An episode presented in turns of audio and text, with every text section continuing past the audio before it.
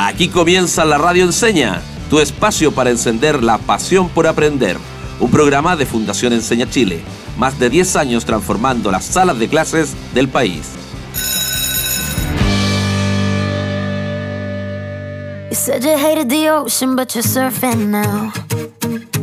Bienvenidas y bienvenidos a un nuevo programa aquí en la Radio Enseña, tu espacio para encender la pasión por aprender. Mi nombre es Yasari y como siempre me acompaña mi gran amigo, el profe Cristian Mermar. ¿Cómo estás, Cris? Hola, Yas. Muy bien por acá. Todo bien, gracias a Dios. Eh, y bienvenido también a todos nuestros auditores.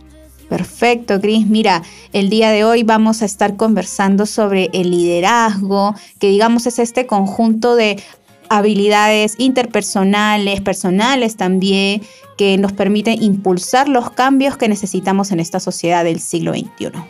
Sociedad del siglo XXI que necesita de varias habilidades. Dentro de esa está el liderazgo, ¿cierto? Que, hemos estado conversando en otras oportunidades también. Y que hoy vamos a hacer junto a una importante eh, visita, ¿sí?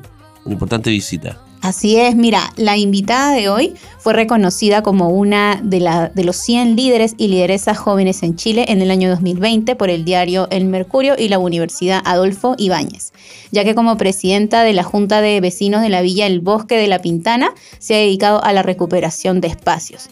Además, es profesora en colegios de alta vulnerabilidad en la población El Castillo y participa en su villa en la comparsa Las Araucarias y también es un gran vínculo clave en la comunidad y un techo para Chile. Ella es Stephanie Hurtado. Bienvenida Stephanie. Hola, hola. Gracias por la invitación. Gracias a ti, Stephanie. Mira, este es un espacio para que podamos compartir tu experiencia y para que nos cuentes cómo ha sido también, digamos, tu camino em, en el liderazgo. En ese sentido, la primera pregunta sería que nos cuentes de qué trata este proyecto en el que estás, eh, de, la, de la comparsa y, digamos, este vínculo que tú mantienes con tu localidad. Bueno, yo actualmente tengo 34 años, me convertí en dirigente social eh, entre los 24 y 25 años. Em, he vivido en, la Villa El Bosque toda la vida, nací acá, mis papás se conocieron. Entonces, como un vínculo también afectivo con el espacio súper grande, que teniendo las posibilidades de migrar a otro espacio, em, decidí seguir acá porque em, hay un compromiso y, como propósito súper definido en el fondo que tienen relación con eh, dignificar la calidad de vida que tienen los vecinos y vecinas de la Villa del Bosque y, en ese sentido de poder eh, acompañar y dirigir todas las ideas. Eh, es un trabajo súper difícil porque abarca todos los grupos etarios de la población y en todas sus dimensiones. nosotros estamos a cargo de, de como canalizar ayuda cuando un vecino muere, cuando un vecino tiene una enfermedad, cuando, no sé, como que pasan estas cosas que uno en el fondo no espera y en el fondo estamos frente a un sistema que tampoco como que mm, a veces provee de tanta ayuda en ese sentido. Vivimos en una realidad que es un poco precaria, eh, con vecinos que tienen pensiones que bordea los 40 mil pesos, entonces ya eso ya hace difícil el vivir.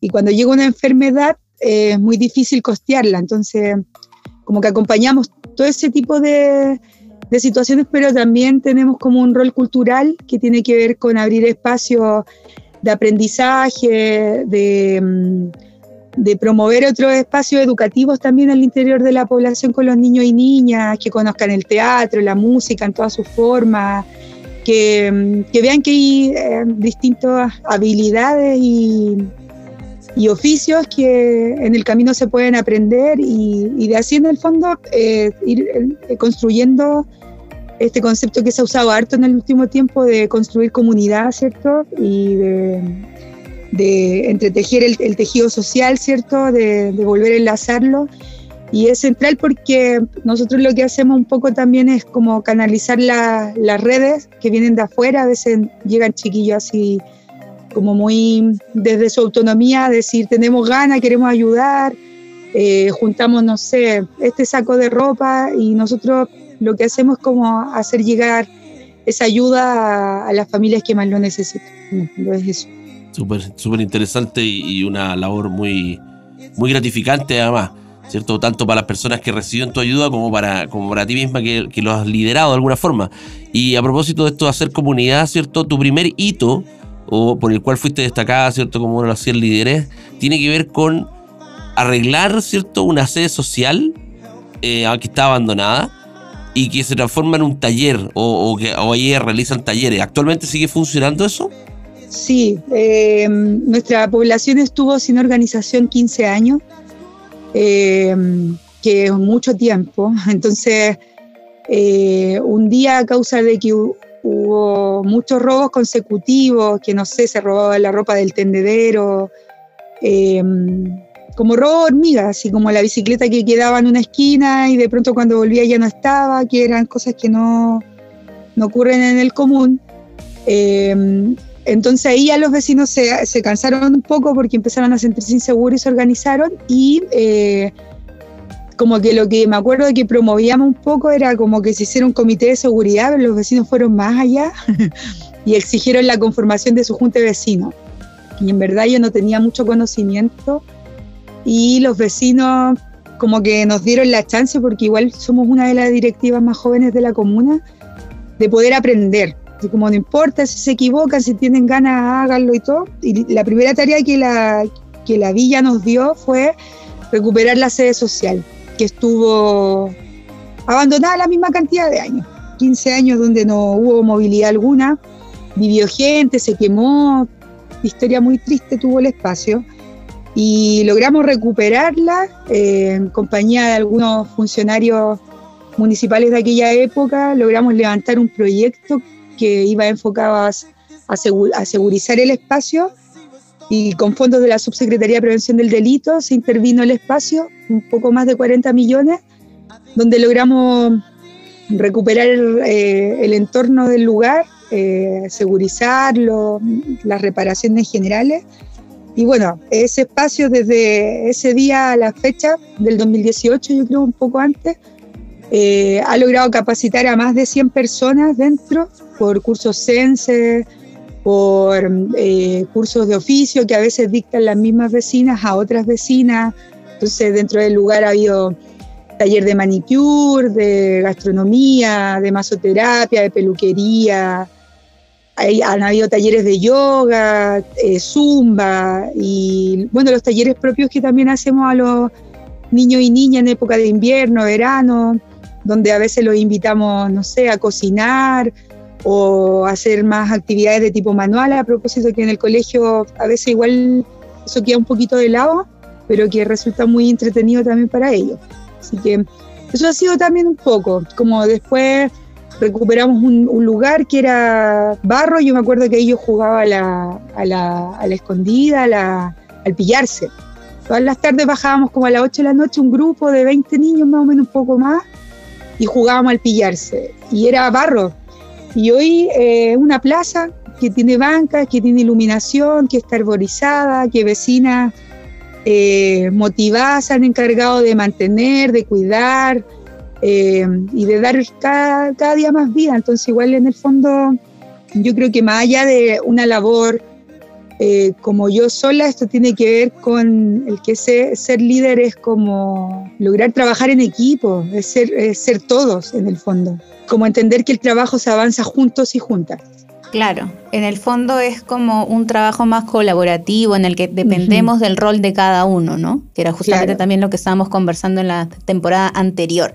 Y en ese sentido tú nos describes igual como los resultados súper buenos que se obtuvieron, pero digamos queremos también saber el otro lado porque ha sido complicado también este proceso. Entonces, ¿cuáles han sido los retos que te tocó enfrentar? Eh, lo que pasa es que el rol dirigencial está muy asociado también a la política, como al rol político, no solo al rol social. Entonces la gente en general es un espacio que tiene súper estigmatizado, como, ay, no, la junta de vecinos van a, no sé, a, puro cuchichar, a conversar de la vida de la otra gente. Tienen un prejuicio. Eh, van a perder el tiempo, claro, está muy cargado de eso y también tiene que ver con, claro, las malas prácticas que a veces otras dirigencias han cometido y eso ha llevado a que la gente tenga un alto nivel de desconfianza. Entonces, yo creo que lo más difícil eh, fue eso, como cautivar a la gente y hacerle creer en el proyecto y en que podía confiar, en que, que se sientan con la libertad de que si tiene un problema o si tiene una idea o una opinión o algo, eh, solo cuestión de hablarlo, eh, acercarse, decirlo. Entonces, creo que una de las cosas más importantes como para ir evitando eso y que la gente fuera como ganando confianza fue que en una de nuestras primeras asambleas nosotros determinamos principios súper eh, así como yo, yo, diría básico y muy poquito, no hicimos así como un libro de los 20 principios, no, como que establecimos que no íbamos a aguantar eso de las malas palabras y los malos tratos a la otra persona en ninguno de nuestros espacios, que no teníamos que perdernos en la idea de que éramos vecinos y vecinas y que después un conflicto en una asamblea no podía llevar que después si nos encontráramos en la feria no nos saludáramos más. Entonces era como lo primero. Lo segundo que... Respetar los espacios. Claro, y lo segundo era como evitar hablar a las espaldas. Que lo central, si hay crítica, hacer llegar las críticas a las personas que se tienen que hacer cargo de estas críticas, pero también tener cuidado con qué crítica hacemos llegar, porque a veces se tiende como a ver solo como la crítica mala, así como, y, dicha de una mala forma, entonces, como que eso también... No constructivo. Claro, entonces eso genera mucha, mucha tensión. Y siempre hemos como abierto las puertas. Usted tiene algo que decir, sabe dónde vivo, o tiene mi teléfono, o me escribe un mensaje. Y así fue como se fue dando. Como era una época de elecciones y todo, y había esta desconfianza hacia la política que hoy ya no se da tanto.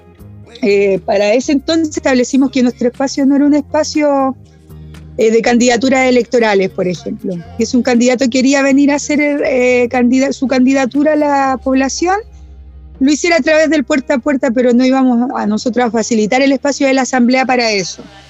Y eso también nos permitió como que el vecino ya, y la vecina se fuera soltando y, entendiendo que igual era un espacio más de cuidado y a medida que, que el tiempo ha ido pasando, yo creo que en el cotidiano hemos sido capaces de establecer nuevos compromisos, nuevos principios, de transformar otros, de darnos cuenta que, que es importante conversar de todos los temas, educarnos en todos los temas, eh, y que en el, en el fondo lo social tiene que ver también con la vinculación con saber quiénes son nuestras autoridades, eh, tanto locales como, como a nivel general, ¿cierto?, de país, y también a veces se requiere vinculación por estas mismas cosas de que mm, hay proyectos que, que se tienen que apurar y y la adjudicación de esto a veces depende mucho de, lo que se logre hacer el trabajo previo con, las autoridades. Y eso. Del, empoderamiento, ¿cierto? Claro. De que tan empoderados están los dirigentes. A propósito, yo te escucho hablar con muchas ganas de, todo lo que has podido hacer ahí en tu, en tu entorno, ¿cierto? ¿De qué es lo que te sientes más orgullosa en el último tiempo? Ay, es que logramos algo maravilloso. Dentro de la Villa El Bosque hay un terreno eh, grande, un edificio, y ese terreno es de Serviu, eh, que estaba inoperativo hace mucho rato. Y ahí empezamos como a pensar qué se hace con el terreno porque teníamos que lograrlo.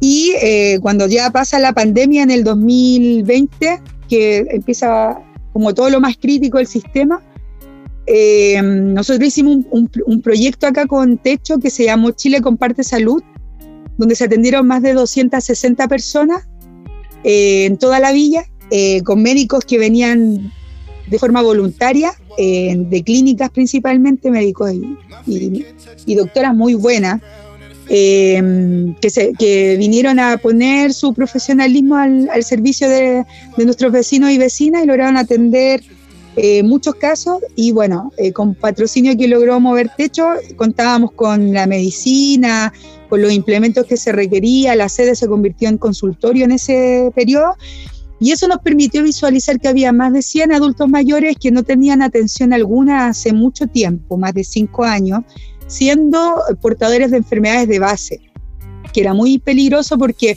cuando eran atendidos ya estaban descompensados. Y eso nos llevó a darnos la vuelta y a darnos cuenta que en verdad el terreno lo que necesitábamos era que ese terreno fuera un consultorio. Y comenzamos la pelea.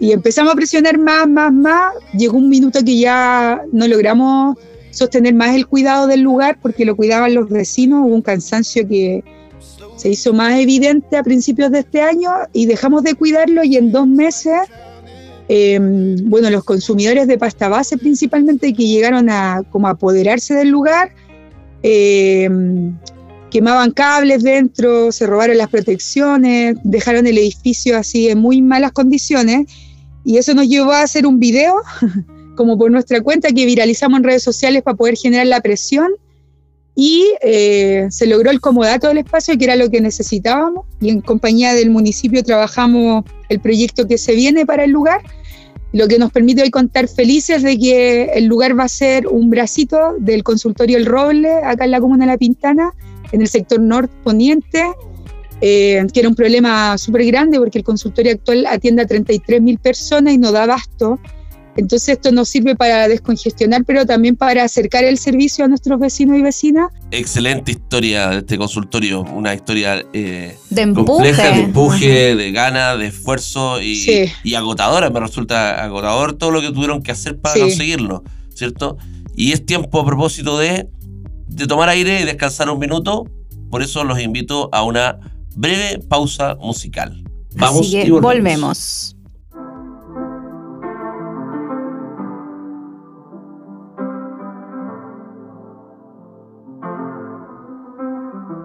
Got my peaches out in Georgia. Oh yeah, shit. I get my weed from California. That's that shit. I took my chick up to the north, yeah. Badass bitch. I get my light right from the source, yeah. Yeah, that's it. And I see you, uh-huh. the way I breathe you in, it's the texture of your skin. I wanna wrap my arms around you, baby, never let you go. And I see you, there's nothing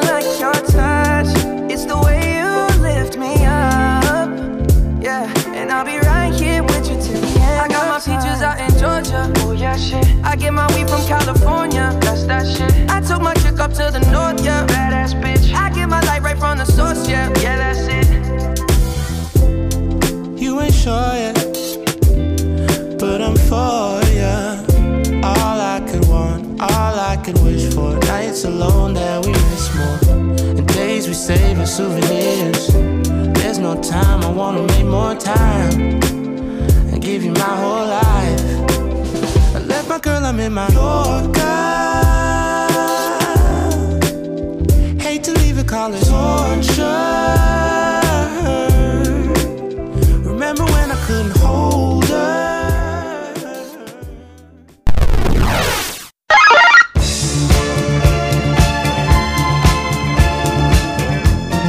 Y ya estamos de vuelta aquí en la radio Enseña, tu espacio para encender la pasión por aprender. Y nuestra invitada de hoy es Stephanie Hurtado. Estábamos conversando con ella eh, quien tiene una tremenda historia de liderazgo dentro de su comunidad. Nos contaba antes de la pausa que ha movilizado a su comunidad para, por ejemplo, implementar un consultorio que es súper necesario para todos los vecinos y vecinas de la comuna. Y ahora queremos seguir preguntando y ahondando en sus proyectos. Y nos gustaría saber, para ti, Stephanie, ¿es lo mismo ser líder o lideresa que ser un jefe?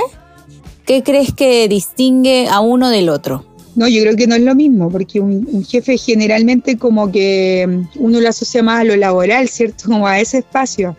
Y tiene más relación con como con ordenar eh, el lugar y dictaminar qué hace uno y otro, más allá de eh, permitir la toma de decisiones o de ideas dentro del espacio. Creo que eh, ser líder como lo otro, como tiene, tiene relación más con, con esto de la escucha activa, de que si llega una idea la transformamos y se ejecuta.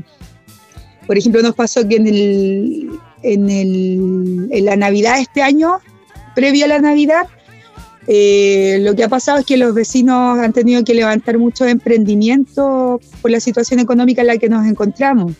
Desde antes de ahora estamos en esta situación como difícil acá.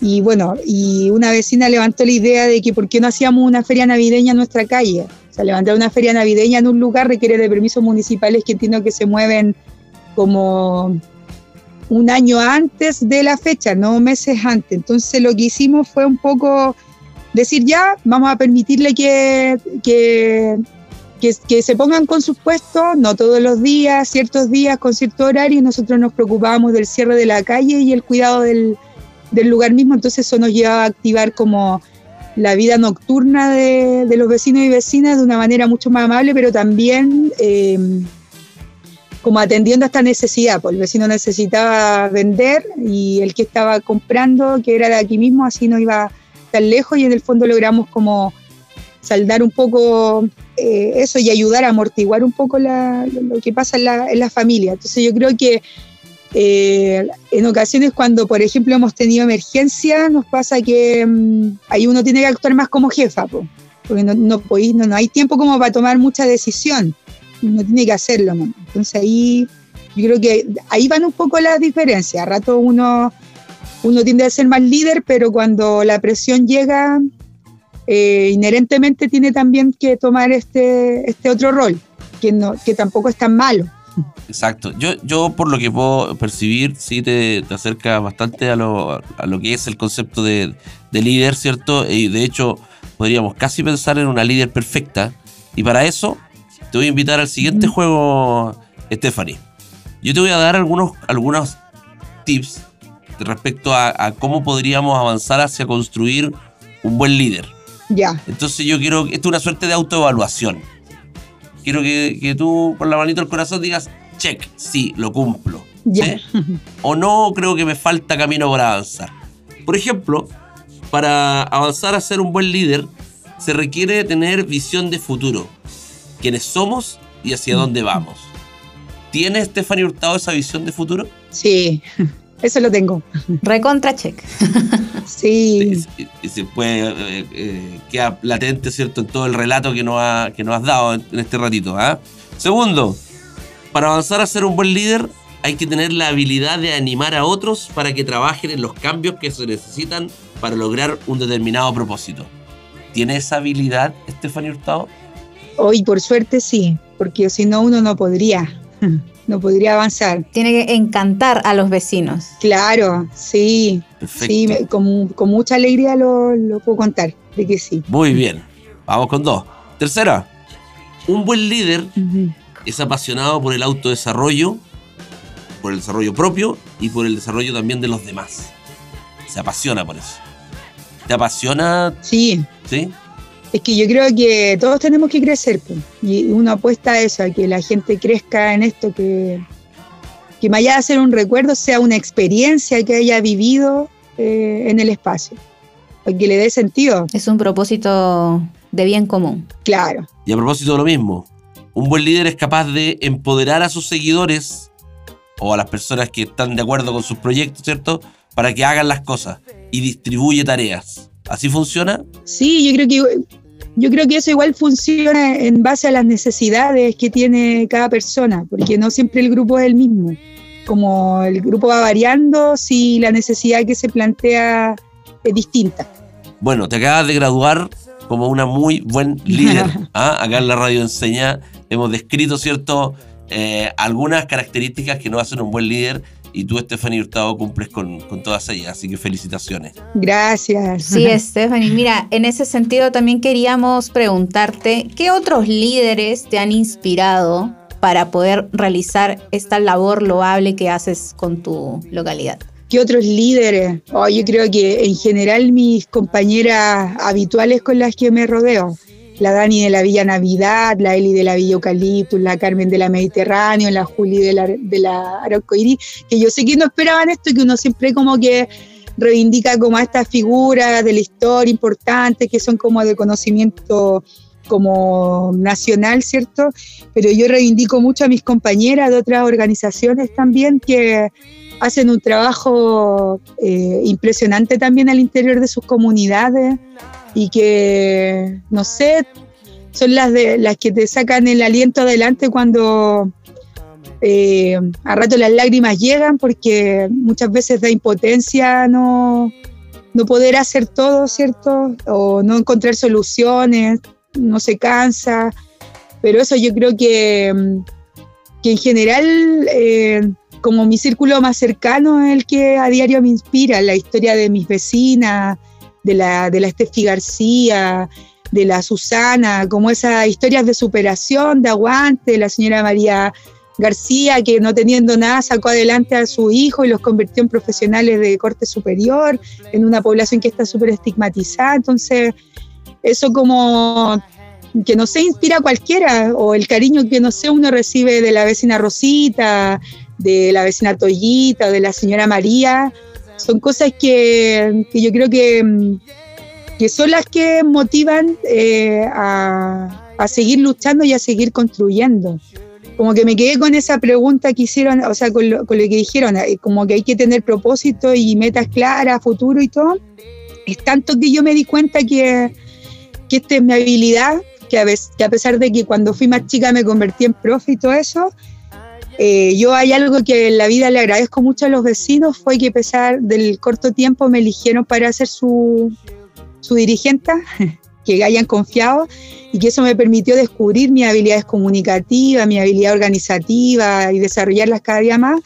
Tanto que eh, este año comencé a, a, estudiar nuevamente, estoy sacando una segunda carrera universitaria en la Universidad de Santiago y me metí a la administración pública porque entendí que para poder hacer avanzar a las juntas de vecinos es necesario también conocer eh, cómo se manejan las instituciones, cómo generar presión y desde ahí lograr la, dignidad que los vecinos y vecinas merecemos en sectores como los nuestros. Así que eso. Mira, una, además, además una, una linda invitación a todos. Buscar incidencia. exactamente, a buscar dónde podemos impactar, dónde podemos sembrar cierto algo que, después nos dé una, cosecha linda, interesante y que sea una cosecha que le sirve a todos. Bien común.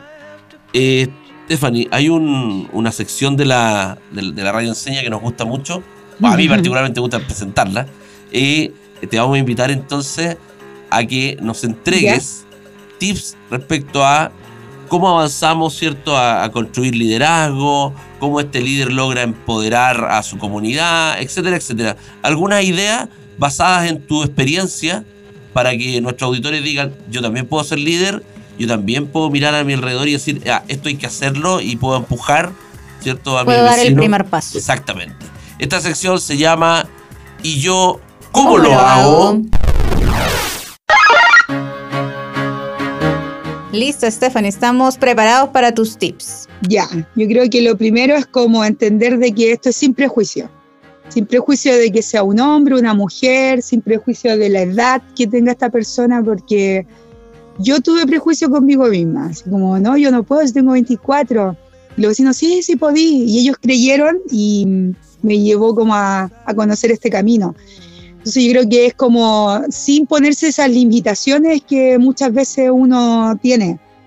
Eh, como que creo que hay que ser paciente, de que somos también de asociar la inmediatez, que creemos que hacemos algo y tiene que funcionar al tiro esto es algo que tarda y yo creo que los primeros frutos que uno ve son después de dos, tres años de trabajo. Entonces es un, un, espacio que requiere de mucha paciencia y también de mucha constancia. Hay que ser constante, aunque uno esté solo, hacerlo, hacerlo, porque así uno va impregnando a los demás y te ven solo y te dicen al final la voy a ayudar porque la veo tan motivada y no la quiero dejar sola. Pero la gente no se da cuenta que se está ayudando a sí misma, no es solo que se está ayudando a ti. Entonces yo creo como que esos son los tres puntos más importantes, pero por sobre todo como la perseverancia, insistir, insistir, aun cuando uno diga, pero ¿y qué si son 10 personas? Bueno, en el insistir no te va a dar cuenta cuando ya sean 100. Me, gustó esa, esa, palabra, incluso como para cerrar este capítulo, insistir. No nos vamos a cansar nunca de insistir cuando el propósito... Y la constancia, porque igual en el, en el proceso pasan muchas cosas que te hacen retroceder, que te hacen cuestionarte, frustrarte, tolerar. Entonces creo que, claro, la constancia es clave. Exacto. Así que vamos a agradecer la, compañía y todo lo que nos ha contado Stephanie. Una gran invitada, una experiencia hermosa de vida, eh, de liderazgo sin duda nos ha entregado varias lecciones. Gracias, Stephanie. No, gracias a ustedes. De verdad, muchas gracias por la invitación. Y vamos a insistir con nuestros auditores a que sigan escuchando la radio enseña, porque ya estamos en nuestra sexta temporada y vamos a seguir hacia adelante. Así que nos volvemos a encontrar en un próximo capítulo y no olviden siempre. Disfruta aprendiendo. Y aprende disfrutando. Hasta la próxima. Chao, chao. Termina así otro capítulo de la Radio Enseña. Nos encontraremos muy pronto. Disfruta aprendiendo y aprende disfrutando. Hasta la próxima.